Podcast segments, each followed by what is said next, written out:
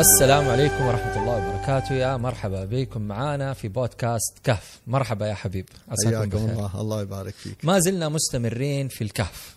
في كهفنا والإيواء إلى الكهف. بعد ما انتهينا من آه، أخذ المعدات والأدوات التي تحفظ آه، ديننا من فتن التي تتعلق بفتنة الدين آه، نتطرق إلى الفتنة الثانية أو القصة الثانية اللي ذكرت في سورة الكهف التي تتعلق بفتنة آخر الزمان وفتنة ومقدمات الدجال التي تتعلق بهذه الفتنة اللي هي فتنة المال. فتنة صاحب الجنتين. يقول الله عز وجل واضرب لهم مثلا رجلين جعلنا لأحدهما جنتين من أعناب وحففناهما بنخل وجعلنا بينهما زرعا كلتا الجنتين آتت أكلها ولم تظلم منه شيئا وفجرنا خلالهما نعم. نهرا.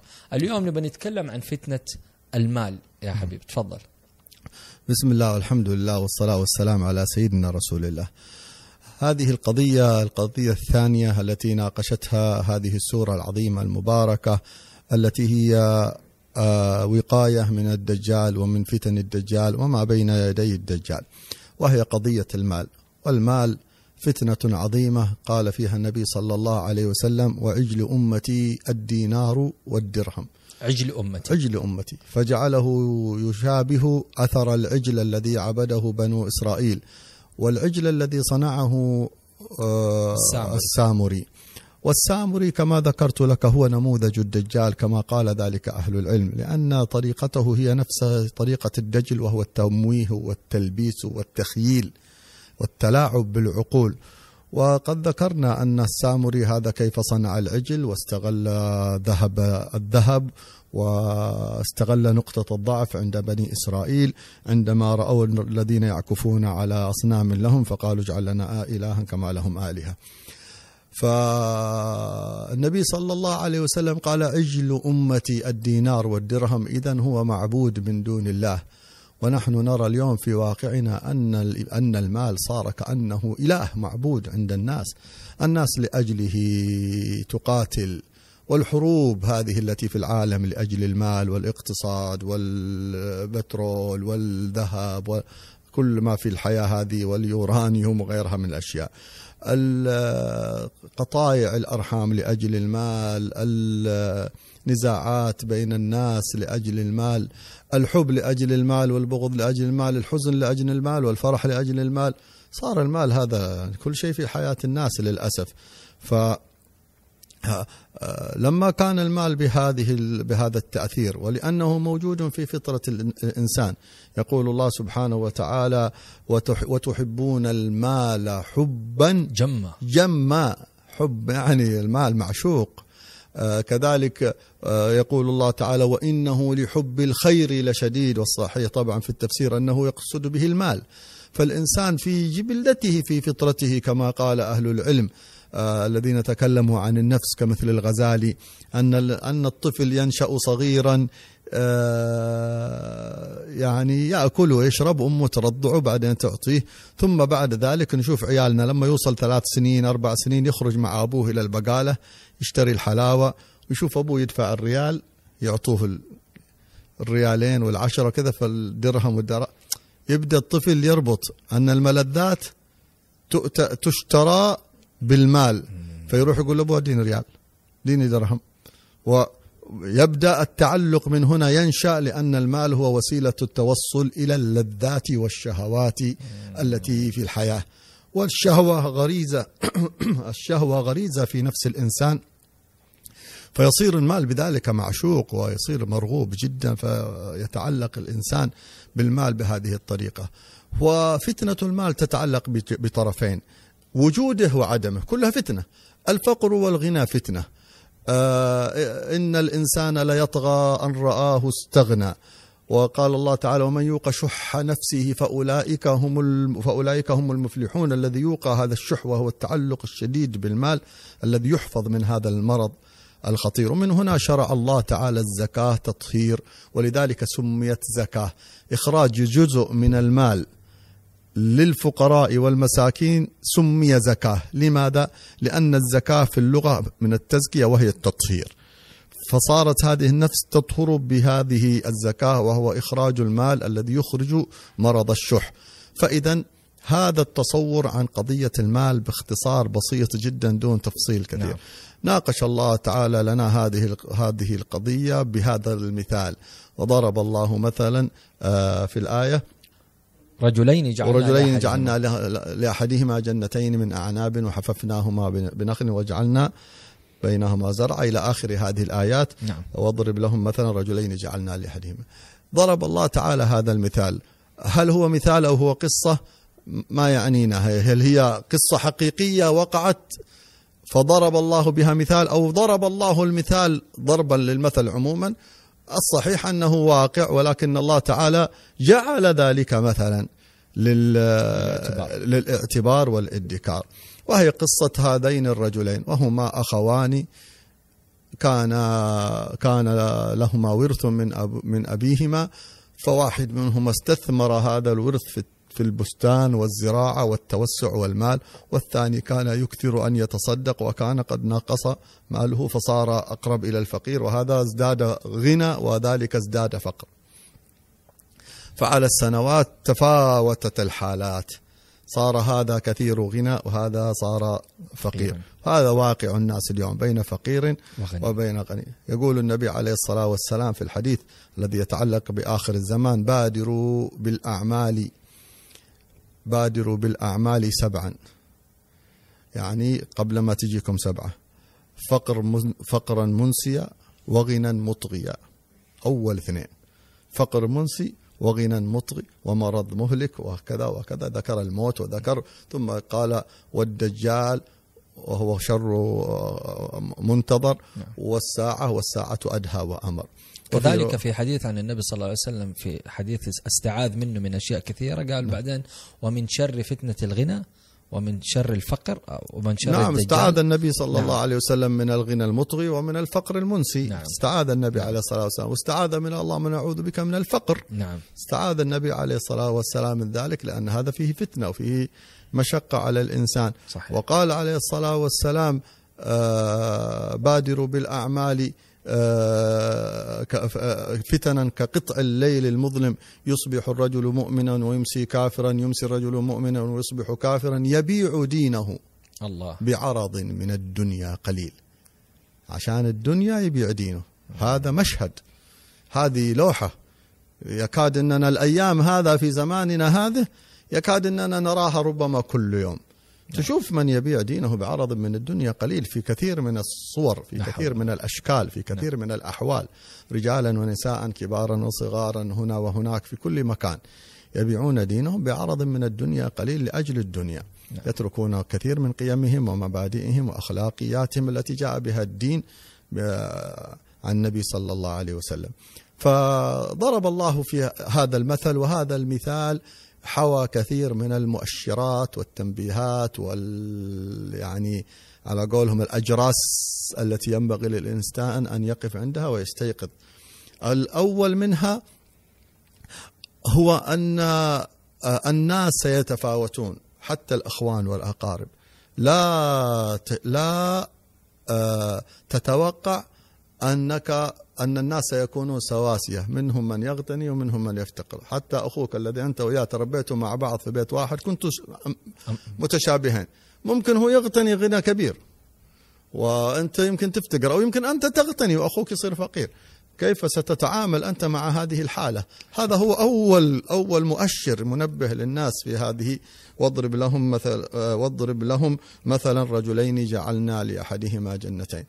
وذكر الله سبحانه وتعالى هذه الصورة في تشير إلى قضية الرفاهية. نعم. وهذه قضية أخرى. ونحن في عصر السعي للرفاهية. كمال الكماليات. أيوة الكماليات والترفه والتنعم والرسم الديكوري. نعم. للأشياء والمباهاة والمفاخرة حتى في صورنا الدينية. صحيح. اليوم يتفاخرون أعلى مسجد في العالم ما فين في الدور ما كم في العمارة. أوسع مسجد. تزخرف المساجد قال النبي صلى الله عليه وسلم. وغير ذلك من الأحاديث الكثيرة التي تتعلق بالزينة نعم. آه، التي ستأتينا بعدين المال والبنون زينة. نعم. سنتكلم عنها في هذا المقطع المال قضية الزينة. آه هنا يقول الله سبحانه وتعالى ضرب لهم مثلا قلنا الترفيه الرفاهية ال- آه، التنعم الشديد المبالغة في التنعم. صورها الله تعالى جن قال جنتين آه، من أعناب وحففناهما بنخل. يعني أولا أنه في تنوع في جنة يعني في الأمام جنة خارج البيت أو جنة خاصة أي بستان. يعني بستان الجنة لا البستان لا يسمى جنة إلا إذا كان متنوع متلون مخضر مكتمل. يعني واحد يسوي مزرعة نخيل فقط لا تسمى لا هذه تسمى جنة. جنة. هذه مزرعة نخل. يسوي مثلا مزرعة طماطم هذه مزرعة إنتاج. لا تسمى جنة لا يسمى بستان. البستان الذي يجمع الزهور والفواكه والثمار الطويلة المدى والقصيرة المدى. ولهذا قال الله سبحانه وتعالى وحففناهما بنخل وجعلنا بينهما زرعا. هذا الشكل العجيب في يعني في هندسة. إحنا لا نتكلم عن الهندسة الزراعية الآية هذه فيها دلالات عجيبة في طريقة. البستان الصحيح. سبحان الله يعني الإبداع في طريقة الزراعة كيف الإحاطة ونتيجة الإحاطة بالنخيل وكيف العنب والعروش وتعطي هذه الظل ثم الزراعة في الفراغات هذه لأنها تستفيد من الظل ونسبة من الشمس و و و و و إلى آخره لأجل ما نتعب ولا نتعب معنا الناس. وجعلنا بينهما زرعا كلتا الجنتين آتت أكلها. يعني أنها متنوعة إلى حد أنها يأتيها يعني تنتج طول السنة. في الصيف يق- يقطفون منها ثمار ال- النخيل في موسم يأتي ثمار ال- العنب في موسم الزروع التي بينهما هذه بينهما زرعة. يعني طول السنة وهذه المزرعة تنتج وت- وتعطي. قال الله سبحانه وتعالى ولم تظلم منه شيئا. ما نقص شيء. يعني إنه الأرض ما منها العيب ليس من الأرض، الأرض إذا اعتنيت بها تعطيك. وهذا في إشارة إلى قضية. ربما إنها لا يتصورها الإنسان لكنها قضية. قضية دجالية. عجيب. ونحن هنا قلت عجيب أنت عجبك الكلام. لأن نحن هذا موضوع. مهم وهو ارتباط السوره بهذه القضية الفتنة. نعم. طيب هذه الفتنة ولم تظلم منه شيء شيئا. وفجرنا خلالهما نهرا. إيش لم تظلم منه شيئا؟ يعني إنه إنه ال ال الأرض معدة مؤهلة مهيئة لل ل- للكفاية. ونحن نتكلم عن الاكتفاء الذاتي واحتياج الناس. هذا الرجل استغل الأرض لذاته فقط شخصيا كما ضرب الله لأصحاب البستان والرجل الكبير الذي وصى عياله. وهذه كلها قضايا جاءت. أيود أحدكم أن يكون له جنة من نخيل وأعناب له فيها من كل ثمرات إلى آخره. وأصابه الكبر فأصابها إعصار فيه نار فاحترقت. يعني آه ضرب الله تعالى أصلا هذا المثال وهو البخل والشح والاستهلاك الكبير. يعني هذه أرض ممكن أن تطعم ألف نفر هذا قاعد واحد يستمتع بها بس لوحده. شح. شح هذا شح ومن يوقع شح نفسه. فالأرض تعطي لكن كيف طريقة التعامل معها؟ من فتن الدجال العظيمة وهو ال- ال- التحكم في قضية الثمار. التحكم في في قضية الزروع. لأنه نحن نرى اليوم نموذج خطير جدا يسمى بالهندسة الزراعية أو هندسة الوراثية الوراثية. في الزراعة وغير نعم. الزراعة الهندسة الوراثية نحن نرى اليوم التحكم الذي سيفضي إلى الدجال وهو كيف أن هناك تلاعب بالجينات لهذه المنتجات في بذورها حتى يصير بعض البلدان لا يملكون بذور يعني يؤتى إلى البلدة التي فيها قمح وفيها وفرة من القمح الجيد فيؤتى للمزارعين البسطاء ويعطون قمح من بلاد كذا ومن بلاد كذا معظمها من إسرائيل أو من شيء من بلدان الغرب هذه ويعطون هذه الحبوب. وهو تنتج إنتاج كبير. مرة بعد مرة. هذه البذور فيها مشكلة. هذا أمر واضح معروف ربما بعض العامة لا يدركون ذلك. صحيح. هذا البذور بعد حين لا تنتج. لأنها بذور ضعيفة النسل. يعني لما تزرعها تن- تنتج لك جيل واحد. هذا الجيل من القمح. لما تأخذ القمح الذي زرعته تبغى تزرعه ثاني مرة؟ ما ينتج. ما ينتج. الله. ما ينتج. يعني إنك لازم تشتري بذور فيصير اعتمادك على من المصدر. المنتج اللي ينتجها جوة المعامل. هناك. فاذا هذا هو تح هذا تحكم. هذا في ال هذا في القمح هذا في القطن هذا في الدجاج هذا في منتجات الأغنام هناك تركيز على أبحاث قضية الهندسة الوراثية والإنتاج للتحكم لا للخدمة للبشرية. مم. للتحكم فتصور أنت لما يأتينا حديث النبي صلى الله عليه وسلم في قضية أن الدجال يدخل إلى القرية فيقول لهم تعبدوني تقول أنا إلهكم أعطيكم يشير الأرض فتزرع. هذه هذه رموز استغلال. يشير النبي صلى الله عليه وسلم إلى قضية التحكم في الغذاء وهي قضية خطيرة جدا. فالله سبحانه وتعالى يقول لم تظلم منه شيئا يعني لا تتهموا الأرض في قضية في القضية الزراعية هذه ستكون فتن بسبب بسبب هذا النوع من الآدميين هذا النوع من الادميين المتحكمين الذين يريدون أن يتحكموا في أرزاق العباد هم الدجالون هم الفتنة. هذه من أعظم فتن المال فتن الغذاء فتن القمح فتن الأساسيات في الحياة التي قال النبي عليه الصلاة والسلام فيها الناس شركاء في ثلاث في في الكلى والماء والنار. وهذا طبعا موضوع طويل جدا يتعلق بمفهوم الاكتفاء الذاتي وهو من أكبر المهمات لمقاومة فتنة الدجال العظيمة المقبلة على هذه البشرية كلها على الأرض كلها. لم تظلم منه شيئا وفجرنا خلالهما نهرا. أنه سبحان الله سخر الله الأسباب. هنا نأتي إلى قضية أخرى وهي قضية الاستدراج. آه ليس ليس كل نجاح وكل فشل في قضية المال يتعلق بالفهم والذكاء. يعني آه يقول بعضهم يا أخي أنتم تتكلموا عن الإسلام والإسلام والدين وأن الله تعالى مع المؤمنين ويؤيد المؤمنين. ما بال بلادنا فقيرة وبلاد أوروبا غنية. غنية. كمثل ذلك الساذج البسيط الذي قال الله يا أخي هذول أهل أوروبا قلوبهم طيبة أمطار عندهم نحن عندنا جفاف لأن قلوبنا فاسدة. كيف هذا كلام؟ يعني الأرض الخضراء أرض الحرمين هذه التي كان فيها النبي صلى الله عليه وآله وسلم وكانت تقحط إلى درجة أن يستسقي لأن قلوبهم فاسدة وبلدان كلها كفر لم يكن فيها مؤمن واحد وتنزل الأمطار. هذه هذه قضية الدنيا سنستدرجهم من حيث لا يشعرون ثم أن الدنيا يعطيها الله البر والفاجر ولا قيمة لذلك. فلذلك لا يحكم الإنسان بالتيسير الأموال ونجاح التجارات على قضية الدين. نعم. اذا هنا لابد نقول ها جنب هذا الموضوع انظر هذا رجل فقير مؤمن مستقيم وغني أموره طيبة ناجح ناجح بين قوسين ناجح في معايير في, في معايير الدنيا فهو مشرك وكافر بأنعم الله سبحانه وتعالى. فإذا هذه القضية لا تتعلق بهذا. ستجد نموذج آخر أنه يوجد كافر ومشرك فقير ومؤمن ناجح غني.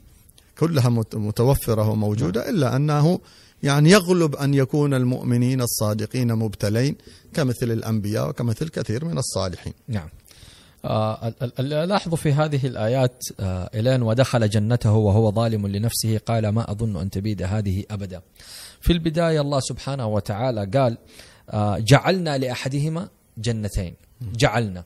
وهناك قال دخل دخل جنته. فنسب جنته إليه إلى هذا الرجل. وفي الأول نسبها إلى ذاته سبحانه وتعالى. قال جعلنا لأحدهما جنتين. وبعدين قال وحففناهما وجعلنا بينهما زرعا. وفجرنا خلالهما نهرا. في هذه الآيات الأول نسب الفعل إليه. ابتداء سبحانه. وانتهاء إليه سبحانه وتعالى. وهنا كأنه الواحد بس عشان ينتبه إلى ظاهر الأسباب أنها موكلة إلى الله إلى رب الأسباب إلى مسبب الأسباب. لكن بمجرد أن يغير الإنسان النظرة اللي ينظر فيها إلى هذا المال إلى هذه النعم إلى ذاته إلى شطارته إلى فلاحته تصبح هذه تخرج من دائرة أوكله الله إلى نفسه. أوكله إلى نفسه وسماها جنته. عشان كذا وقع في فخ وهو ظالم نفسه. هنا ظلم نفسه هذا الإنسان واستحق ما استحق من ال من ال من, من تغيير هذه النعمة عليه. وكمان في نقطة مهمة يا حبيب لما قال الله سبحانه وتعالى وكان له ثمر فقال لصاحبه الرجل الثاني وهو يحاوره أنا أكثر منك مالا وأعز نفرا هنا كأني أشوف مسألة ال ال ال ال المال والولد. أكثر منك مالا وأعز نفرا. إنه قيل آه، هذا الرجل أتاه بسط في الأولاد كذلك مو بس. في الأموال. فهذه المسألة المال عندما يزداد عند الإنسان والولد أي السيطرة والسلطة والقدرة والقوة المالية والأولاد الغنى يولد الاستغناء. نعم. فيصير الإنسان يشعر أنه امتلك كل شيء وزمام كل شيء فالغنى يولد الاستغناء. وبعد الاستغناء كأني أشوف يتولد الطغيان. نعم.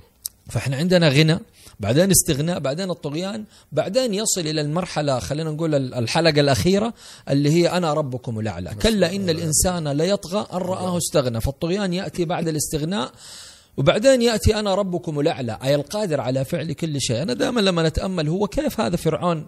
أتهور.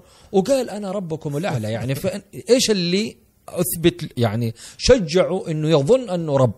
إلا إنه اوتي من الملك والقدرة وال صحيح. والسيطرة صحيح. ال ال ال ال ال الشيء الكثير. صحيح. فهنا من من أسباب الظلم للنفس إنه الإنسان يظن إنه المال اللي عنده ال- القدرات اللي عنده منسوبة إليه. تبعه إنما أوتيته على علم. علم. أيوه.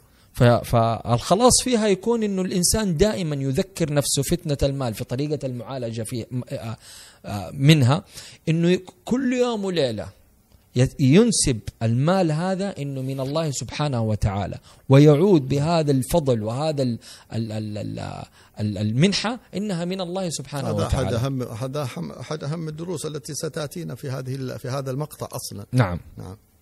بعد كده يقول وما أظن الساعة قائمة ولئن رددت إلى ربي لأجدن خيرا منها منقلبة. دخل في نعم. شوف هذه ال- القضية الأنوية هذه أنه أنا أي. وأنا وأنا وأوتيت على علم عندي. هي المشكلة التي حتى أوكله الله تعالى إلى نفسه كما قلت هذا كلام جميل جدا الذي ذكرته أن الله سبحانه وتعالى نسب الأمر إليه بعد ذلك قال جنته.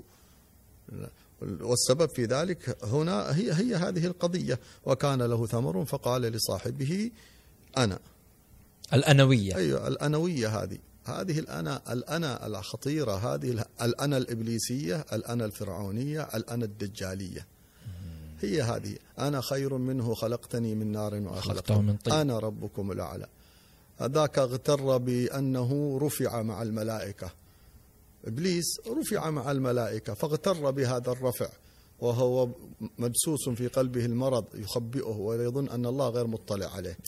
وبعدين لما في أول اختبار طلع العفن الذي في وجه والله باطن. تعالى يعلم ذلك انتكش الذي في قلبه لما قالوا اسجدوا لآدم انت يلا شوفك انت طلعتك مع ملائكتي وانت في عالم تحت طلعتك مع ملائكتي فوق لما قالوا اسجد ما رضي يسجد. وسقط. فرعون اختبر بالاستدراج. أوتي المال أوتي القدرة أوتي ال- الملك وما كان يمرض فرعون. قالوا أن فرعون 200 سنة عاشها لم يمرض مرضا واحدا. عجيب. لم يزكم. ظن نفسه من جد إنه إله لكنه ما شاف نفسه في الحمام إيش يسوي. لا خلاص بس هذه قاس قياسات معينه إنه ما مرض وانه قوي إنه يملك المال. مغلوط. فخلاص قال أنا ربكم الأعلى. أنا وهذا قال أنا ما أكثره أكثر منك مالا وأعز نفرا. ذاتها الآن، هي نفسها. قال لما قال أنا هذه كلمة خطيرة. ولهذا نحن ينبغي لنا أن نتنبه وعلمنا من مشايخنا وعلمنا من أصل ديننا أننا نحذر من هذا اللفظ. لأن تكرارك لهذا اللفظ يعني يضخم الأنا في الإنسان. أيوه يمكن هذا المعنى. كان أحد أحد إخواننا المباركين كنا معه في اجتماع لقضايا يعني دعوية ونتناقش في مشروع من المشاريع. فبعد هذا الاجتماع ثاني يوم التقيت به. فقال لي يا محمد أنا أنا شوف عاد رجعنا الانا قال البارحة سمعت التسجيل الاجتماع عشان أراجع. قال فاكتشفت وأنا في هذا الاجتماع آه، أنني كل- كررت كلمة أنا أشوف أنا أعتقد أنا أنا راجعت أنا قال قال ففوجئت من كثرة ما قلت هو على نفسه يقول قال فو- ففوجئت من كثرة ما كررت أنا. قال فقلت أهم شيء في الاجتماع حق البارح أنني اكتشفت أن عندي نسبة من الأناء. هذه الخطيرة التي تحتاج اعالجها قبل ما أسوي المشروع هذا. الله حقه فأنا تعجبت منه كذلك هذا يعني أخونا إنه كيف كيف آه، تنبه لنفسه. وهذه فائدة التسجيلات والمراجعات اللي بعض آه، ما أتاح الله لنا من هذه الأجهزة. فهذه الأنا أو الأنوية الخطيرة التي ينبغي للإنسان أن يتنبه لها هي أحد أهم هذه الدروس والدجال في النهاية سي- سيقول نفس القضية. سيجد نفسه يملك خيوط ال- العلم خيوط المال خيوط السحر خيوط يقول أنا ربكم. نفس القضية الدجالية وهذه إشارات سورة الكهف لقضية الدجالية موجودة. نعم. هؤلاء الذين عندهم هذه الأنوية الشديدة هم أتباعه. هم ذيول هم هم مدرسته. هم مدرسة إبليس مدرسة الدجال. ولهذا تجد كثير من من من التوجيه اليوم الإداري أنت يعني تخصصك إيش؟ استشارات تطوير إداري نعم. استشارة آه، استشاري تطوير إداري. نعم. يعني شغلك هذا. يعني شغلكم يعني شغل كثير من أصحاب صحيح. هذه المدرسة إنه يرسخون الأنا. شوف أنت تقدر. قول أنا أقدر. أنا أسوي. يقول الله يوفقني. صحيح. الله يج...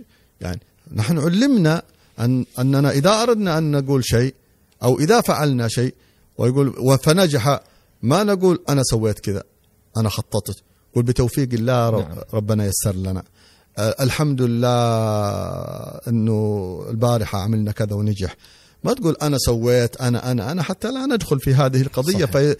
فهذه هذه يا سيدي فأتبعه الشيطان هذا على طول. مدخل شيطان. هي مدخل. أول ما أنت تدخل هذا الجو أنت دخلت آه، مكانه. على طول يلقطك بسنارته الشيط- الشيطان ويستجرك شيء فشيء فشيء حتى تكون ابن مدرسته. صحيح. خريج مدرسته وتصير بعدين شبيه له والعياذ بالله تعالى.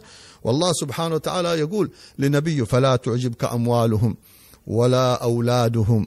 لما ذكرت المال والمال والبنين وكذا نعم. فلا تعجبك أموالهم ولا أولادهم. إنما يريد الله ليعذبهم بها في الحياة الدنيا وتزهق أنفسهم وهم كافرون. الله. شوف الله يقول لمين؟ يقول لنبيه محمد فلا تعجبك أموالهم ولا أولادهم لا تغتر بهذا لا تلتفت يعني بتشوفها عندهم لنا كثيرة نحن. هذا الأموال والأولاد بتشوفها عندهم نعم. كثيرة فلا تركن إن شوف هذه في سورة إنه- التوبة نعم. مرتين في سورة التوبة يكرر الله هذا فلا تعجبك أموالهم مرتين يكررها فلا تعجبك أموالهم ولا أولادكم ثانية وبعدين يقول كالذين من قبلكم كانوا أشد منكم قوة وأكثر أموالا وأولادا فاستمتعوا بخلاقهم فاستمتعتم بخلاقكم كما استمتع الذين من قبلكم بخلاقهم ومن قبلكم بخلاقهم وخضتم كالذي خاضوا. أولئك حبطت أعمالهم في الدنيا والآخرة وأولئك هم الخاسرون. يعني هذه بيانات ربانية أوضح من الشمس. القرآن هكذا كما قال النبي صلى الله عليه وسلم هو هو المخرج من هذه الفتن التي في آخر الزمان وبوضوح ليست يعني برموز صعبة معقدة لا هذا شيء مثل الشمس واضح. العجيب يا حبيب هنا إنه اليوم اللي اللي بنسمعه آه زي في اللقاءات والدورات والتواصل الاجتماعي آه من- آه، مفهوم اسمه مفهوم الوفرة. الوفرة هذا معناها إذا أنا توافقت مع ذاتي ومع الله سبحانه وتعالى وسبب وجودي في الحياة تجيني أموال باهظة وأموال من أي مكان. فإن فالإنسان لو عاش في هذه الوفرة وصل يعني وحقق القوانين والسنن الكونية اللي الله س... هم يذكروا الله ما ينكروا الله. أيوة أيوة. س... إذا حقق هذه القوانين ومشي وراها المفروض اوتوماتيكيا تأتي له الأموال بشكل آه كثير. ويستشهدوا يقولوا شوفوا الغرب. الغرب اليوم هم ناجحين عشان ماشيين بسنة الحياة.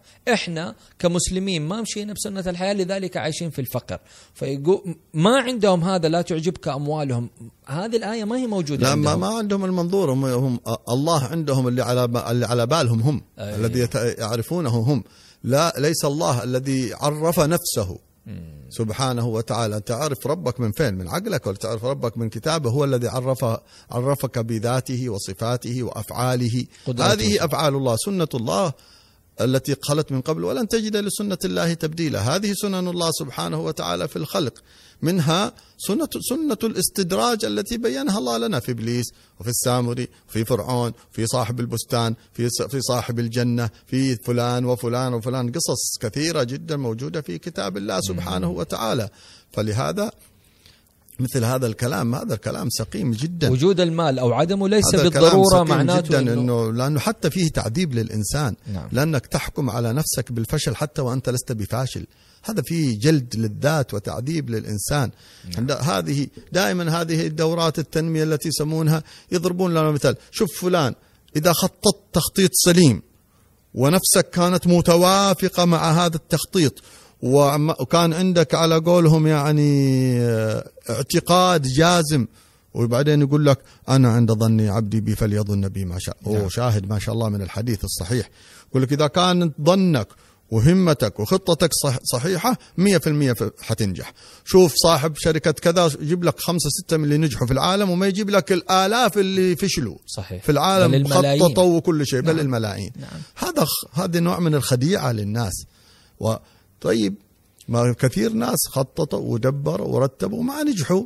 فلما أنت الآن تتعلم هذا التعليم أو يقولوا لك هذا ثم تفشل ترجع تتهم نفسك. نعم. ما تقول ما, ما, ما, شاء الله كان وما لم يشاء لم يكن. قدر الله ما شاء فعل. هذا يعني الرزق من عند الله. سبحانه وتعالى والحمد لله على كل حال. كما كما قال هذا الرجل ولولا إذ دخلت جنتك قلت, قلت ما شاء الله لا قوة إلا بالله. إن ترانا أنا أقل منك مالا وولدا. يعني هو راضي عنده رضا. لا أنت روح اتهم نفسك. الله أنا أكيد همتي ما أدري إيش آه، خطتي غلط. يا أخي. ارجع الرجوع إلى الذات ترجع إلى الأنا. ترجع إيوه إلى الأنا. أنت أنك أنت الذي فشلت. أنت ليس الأمر إليك. هذا بتدبير الله سبحانه وتعالى. إن تصبهم ان تصبهم حسنة آه، هناك في الآية آه هذه من عندك. يقول لا هناك يقول إن تصبهم حسنة يقول هذه من, من عندك. قل كل من عند وإن تصبه سيئة يقول هذه من عندك. قل كل من عند الله. هذا إن تصب حسنة يقول هذه من عند انفسهم من من عند الله. وإن تصب سيئة يقول هذه من عندك قل كل من عند الله. يعني هذه آه، القضية فما لهؤلاء القوم لا يكادون يفقهون حديثا. يعني إيش بهم هذالا يعني الله تعالى يسفه عقولهم. ما يفهمون الكلام هذول. هذا كلامي كله ما هم فاهمين شيء. ما لهؤلاء القوم لا يكادون يفقهون حديثا. فالإنسان يراجع نفسه في هذه القضية القرآنية المهمة التي بينتها هذه السورة في أن الرزق من الله ولا يطغيك المال في كثرته ولا ينسيك لقلته. يعني إذا كان مال قليل تنسى الله فلا تلتجئ إليه تروح تطلب من أصحاب الفلوس تشحت الناس تجعل أصحاب المال يستعبدوك لأنك فقير فتنسى الله. احذر من الفقر المنسي. لا تخلي فقرك ينسيك الله. هذا الرجال لما كان فقير لم ينسى الله. قال آه انت تراني أنا أقل منك مالا وولدا فعسى ربي أن يؤتيني خيرا أن يؤتيني خيرا من جنتك. يعني ما نسي الله. ابدا. فنحن الآن عندنا قضية نبهنا النبي عنها في آخر الزمان أنها هناك فقر منسي ينسيك الله. من شدة فقرك تصير مستتبعا لصاحب المال خدام لصاحب المال. وهذا الذي يرى في مجتمعات العالم كله أن الفقير ينظر إلى الغني بتعظيم وإجلال وجالس على بابه وجالس على أعتابه. ويتبعه في اعتقاده ويعظم له ويجله ويعني يراه كأنه إله. لأنه لأنه صار المال معبوده فصار مالك المال هو هو المعبود الأصلي عنده. لكن إذا عرف أن الأمر بيد الله سبحانه وتعالى لم يغره ذلك وعرف أن صاحب المال مبتلى بماله كفقر كصاحب الفقر مبتلى بفقره. جميل. نعم. قال له في الآيتين قبلها بآيتين آه، صاحبه نقطة يعني آه، بسألك فيها يا حبيب. قال الله قال له صاحبه وهو يحاوره أكفرت بالذي خلقك من تراب ثم من نطفة ثم سواك رجلا. ليش رجعوا إلى هذه آه، النقطة نقطة الخلق بداية الخلق. من تراب ثم من نطفة ثم سواك رجلا. إيش علاقة هذا بالتذكير؟ آه هذا لإيقاظه من الغفلة. أي. هذا لإيقاظه من غفلة الغرور. غفلة الغرور ودخل جنته وهو ظالم لنفسه. قال ما أظن أن تبيد هذه أبدا.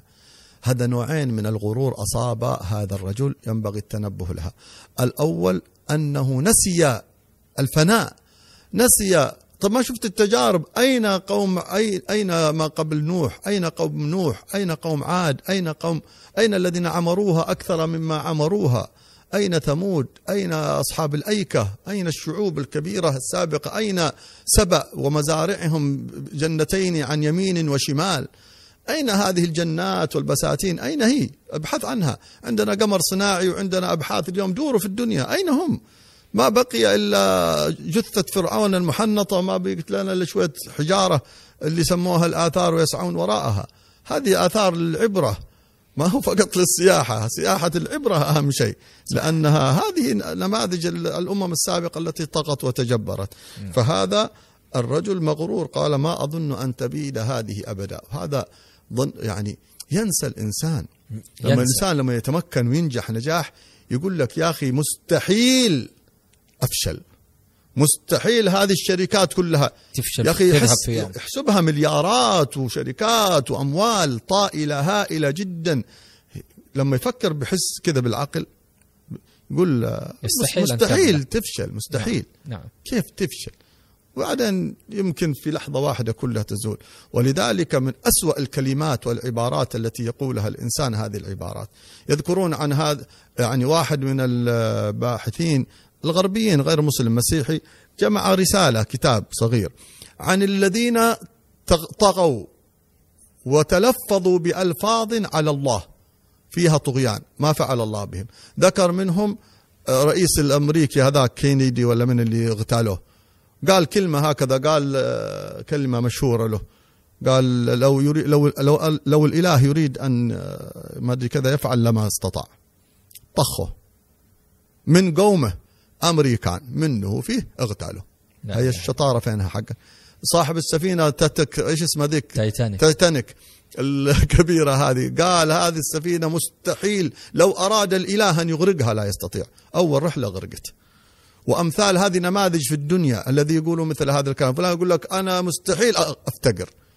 شوف افتقر. وقد رأينا بأعيننا يعني أشياء وراء العالم وموجودة في التاريخ وموجودة في عصرنا وفي كل العصور. فالإنسان ينتبه هذه الكلمات التي بعدها ضرب. يعني إنسان يطغى ما ديش بس لما يوصل طغيانه إلى التجرؤ على الله. على الله هنا ما في إلا السيف سيف النقمة. ولهذا هذا قال ما أظن أن تبيد هذه أبدا وما أظن الساعة قائمة. بعدين عادوا يعني يتألى على الله. ولئن رددت إلى ربي. هو قد مشرك الآن يعني هو متشكك أصلا. أي. لأجدن خيرا منها منقلبا. اللي يعني هو حال أنا- الدنيا زي حال الآخر يعني أنا ابن الله. لا إلا أح- أنا نحن أبناء الله وأحباؤه كما قالوا ذولاك. يعني إحنا في الدنيا فايزين وفي الآخرة فايزين. لا والله. لا والله. ال... سيجد الناس يوم القيامة كما في بعض الروايات المساكين والفقراء ملوك يوم القيامة. فلو رأيت ثم رأيت نعيما وملكا كبيرا. هذا للفقراء المساكين. هذول اللي ما كانوا يجدون عشاءهم سيكونون ملوكا في ذلك اليوم. وسيكونون بعض الأغنياء الكبار صعاليك يوم القيامة. هذه هذه الموازين هناك تختلف. ولذلك هذا النوعين من الغرور. الغرور بالواقع والغرور. بالتألي على الله. التألي على الله. أيوة التألي على الله. كمان يعني أنت آه، خلاص رفعت نفسك أنك بجوار الإله. شوف ال... انظر إلى الأنبياء انظر إلى الصالحين كيف يتأدبون مع ربهم سبحانه وتعالى. مثل نبينا صلى الله عليه وآله وصحبه وسلم يقول أشكو إليك ضعف قوتي حيل- حيلتي هوا- هواني على الناس. إن لم يكن بك سخط علي فلا أبالي. ولكن عافيتك هي أوسع لي. يقول اللهم أنت ربي لا إله إلا أنت خلقتني وأنا عبدك وأنا على عهدك ووعدك ما استطعت. أبوء لك بنعمتك علي وأبوء بذنبي فاغفر لي فإنه لا يغفر الذنوب إلا أنت. هذا سيد المرسلين. يأخذ الطعام القليل بعد ثلاثة أيام من الجوع حتى تقطعت كبده والصحابة كثير منهم من الجوع. وأخذ أبو بكر وعمر وراحوا إلى بستان أبي التيهان. قدم لهم تمر ورطب وأكل. أكلوا بعد ثلاثة أيام جوع حارق شديد. يقول لهم بعد أن كلا شيء من اللق- اللقم خذوا هذا لفاطمة بنتي فإن لها ثلاثة أيام ما دخل جوفها شيء. ثم يقول يا أبو بكر يا عمر هذا من النعيم الذي ستسألان عنه يوم القيامة. الله. ولا, ولا, ولا تسألن يومئذ عن النعم عن النعيم. هذه تربية النبوة والرسالة وتربية العبودية. وهذه تربية من؟ هذه الدجال والشيطان وإبليس هذول أصحاب الأنا. نعم. هذولاك هذولاك اللهم عبيد الإله. ولهذا قال له صاحبه وهو يحاوره. وهذه قضية تتعلق بال- بالحوار. وأننا مطلوب منا هذا الحوار. مطلوب من المؤمنين أن يؤدوا دورهم في الحوار وهو وجه من وجوه الدعوة إلى الله سبحانه وتعالى وجادلهم بالتي هي أحسن. هذا نوع من أنواع الخطاب وهو الخطاب بالحوار. قال وهو يحاوره أنا أكثر. بضوابط. قال وهو أكفرت يحاوره بالذي خلقك. أك- أكفرت بالذي خلقك.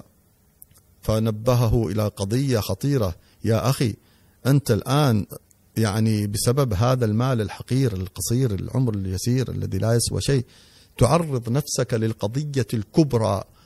لأن النبي صلى الله عليه وسلم أخبرنا وهذه آه، التي ذكرها العلماء قالوا هي أكبر قضايا في العالم هي قضية الشيطان والدجال والكفر. أكبر أك يعني أكبر ظلمات في العالم شيطان ودجال وكفر.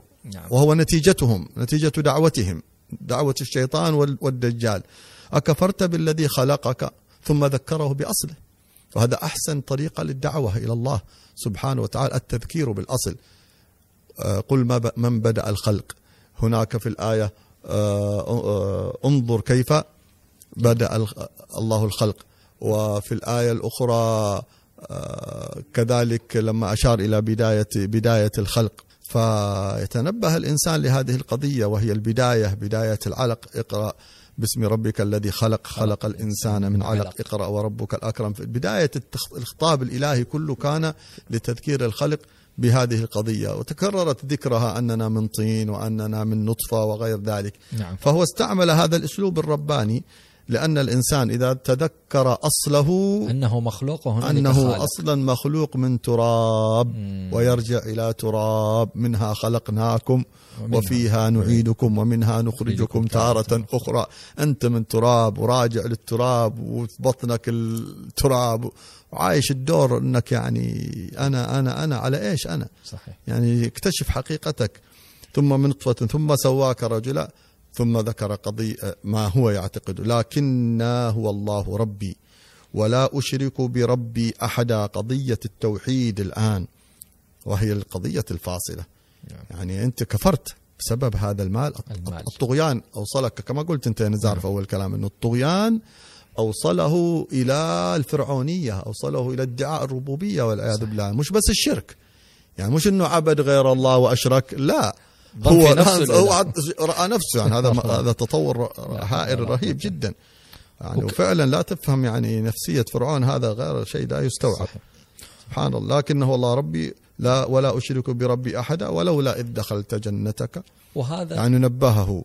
لولا إذ دخلت يعني لولا أنك دخلت جنتك قلت ما شاء الله لا قوة إلا بالله إن ترني أنا أقل منك مالا وولدا يعني قضية الآن درس عظيم جدا في آه، التعامل مع فتنة المال المشيئة المشيئة نعم. اللي نحن نعم. دوبنا الحلقة اللي قبلها تكلمنا عنها واللي قبلها تكلمنا عنها وقلنا إنه إنه سورة الكهف أحد أهم مفاصلها هو قضية المشيئة وأنها من سبب أذكر نحن الآن في الحلقة الثامنة أذكر بأول حلقات الأولى أنه كيف أنه النبي لما سأل صلى الله عليه وسلم لما سألوه اليهود والمشركين ولا تقولن قال لهم سأرد, سأرد عليكم غدا فأخر الله عنه لماذا؟ لأجل يعلمه هذا الدرس ولا تقولن لشيء إني فاعل. ذلك غدا إلا أن يشاء الله. وبعدين علمنا الله درس ثاني في المشيئة اللي كنا تكلمنا عنه وقل, وقل الحق. من ربكم فمن شاء فليؤمن ومن شاء فليكفر لا تفهموا المشيئة بهذه الطريقة الفاسدة صحيح. ثم الآن هنا يعلمه كيف يربط القضية بالمشيئة. ما شاء الله. إذا شفت شيء قل ما شاء الله. لا إذا نجحت. لا تربط النجاح بنفسك. قل ما شاء الله. لا قوة إلا بالله. هذه مشيئته وهذه قوته وقدرته. انسب الأمر إلى صاحبه الأصلي. إرادة وفعلا. إرادة وفعلا. إلى الله ما سبحانه شاء الله. وتعالى. لا قوة إلا بالله. المشيئة مشيئته والقوة قوته. الإرادة إرادته والفعل كذلك فعله. ما شاء الله لا قوة إلا بالله ثم اعترف. إن تراني أنا أقل, أقل منك مالا صحيح. أنا أقل منك مالا ولدا طب هذا عيب؟ لا. المال والبنون سيأتي بعدين. نعم. زينة الحياة الدنيا بس. نعم. لا عبرة لها. بل كم من إنسان كان ماله هلاكه وكم من إنسان كان أبناؤه هلاكه. نعم. وهكذا أخبرنا الله سبحانه وتعالى. إنما أموالكم وأولادكم فتنة, فتنة. نعم. صرح رب العالمين باللفظ الصريح فتنة. فالإنسان يعرف أن المال والأبناء والأولاد هم إنما هم فتنة يعني الفتنة يعني ليس نقمة. لا نعم. يأخذ الإنسان فتنة أي اختبار وامتحان من الله سبحانه وتعالى. أتقدمهم على الله؟ أتؤثرهم على الله. أتغتر بوجودهم كما اغتر الذين من قبلك بوجود الأولاد؟ الذين كانوا أكثر أكثر كما ذكرنا الآية أكثر أموالا وأولادا آه، فاستمتعوا بخلاقهم فاستمتعتم بخلاقكم كما استمتع الذين من قبلكم بخلاقهم وخضتم كالذي خاضوا. هل سترجعون أنتم إلى هذا النموذج؟ إذا يعني سبحان الله. يعني الواحد الآن وهو يتكلم يتعجب نعم. من هذه من هذا الوضوح وهذا الجلاء العظيم. قال إن ترني أنا أقول منك ما أنا اعترفت. نعم. فعسى ربي أن يؤتيني خيرا من جنتك. نحن ارجع إلى صاحب العطاء الأصلي. قادر. فقير قادر سبحانه وتعالى. ثم وجه الخطاب إليه. ويرسل عليها حسبانا من السماء فتصبح صعيدا زلقا. وهذا قالوا آه، هل يجوز أن تدعو على مثل هذا؟ إيه. قالوا قالوا المؤمن إذا كانت غيرته ليست لنفسه فلا. إذا كانت غيرته لله فنعم. لأنه يعني إذا الواحد أنت شفت واحد صاحب مال قلت الله يهلك ماله. ليه؟ ليش؟ الحقد ليش؟ غيرة. بس غيرة حسد عشانك فقير هو غني. هذا باطل. أي. لكن لأنه طغى وكفر وفجر واستعمل ماله للكفر والفجور فلا بأس من الدعاء على ليكون عبرة. فهذا الرجل لما كان لأجل الله غارة لله استجاب الله دعاءه. قال ويرسل عليها حسبانا. حسبانا يعني نقمة مرتبة محسوبة, محسوبة. بالملي جاية على قد بستانه. صاعقة مرسلة عشان ما يكون صاعقة على ال... مثلا جاء بلاء على البلد على البلد كلها. طب هذا خلاص يعني آفة على الكل. لا. يعني بلاء بس في هذا البستان وحده ليعرف أنه نقمة الله عليه هو ليكون عبرة يرسل عليه حسبانا من السماء فتصبح صعيدا زلقا يعني تصبح قاعا صعيدا أي تراب زلقا أي لا يستطيع يعني كما قال بعضهم لا يستمتع بثمرها وشجرها ولا يستمتع حتى بالمشي فيها. يعني البستان هذا لن يستطيع حتى أن يمشي فيه. قال أو يصبح ماؤها غورا فلن تستطيع له طلبا. وين الأنهار اللي كانت تشقها راحت غارت الأنهار. وأحيط بثمره. الآية الربانية وأحيط بثمره. يعني أنه البلاء هذا جاء في وقت الثمار. عشان تكون النكبة أشد تنكيلا. مم. عارف البوس. لما خلاص باقي على الثمار قليل طنط. تجي النكبة. وانت خلاص ستحصد قريب. نعم. فتكون النكبة أشد. وأحيط بثمره ما قال بزرعه. أحيط بثمره فأصبح يقلب كفيه. أخماس على أسداس على قولهم كف على كف. يعني لأن الأمر مذهل. كان كان إيش يقول؟ كان يقول ما, ما أظن أن تبيد هذه أبدا. بادت في لحظة. يعني. صواعق من السماء ديف ديف ديف ديف ديف. انتهت. سقطت كلها كانت عروش عنب سقطت العروش والجدران سقطت فوق العروش وتدمرت كلها دمارا تاما والعياذ بالله تعالى وتعالى فأصبح يقلب كفيه على ما أنفق فيها وهي خاوية على عروشها ويقول يا ليتني لم أشرك, لم أشرك بربي أحدا ولم تكن له فئة ينصرونه من دون الله.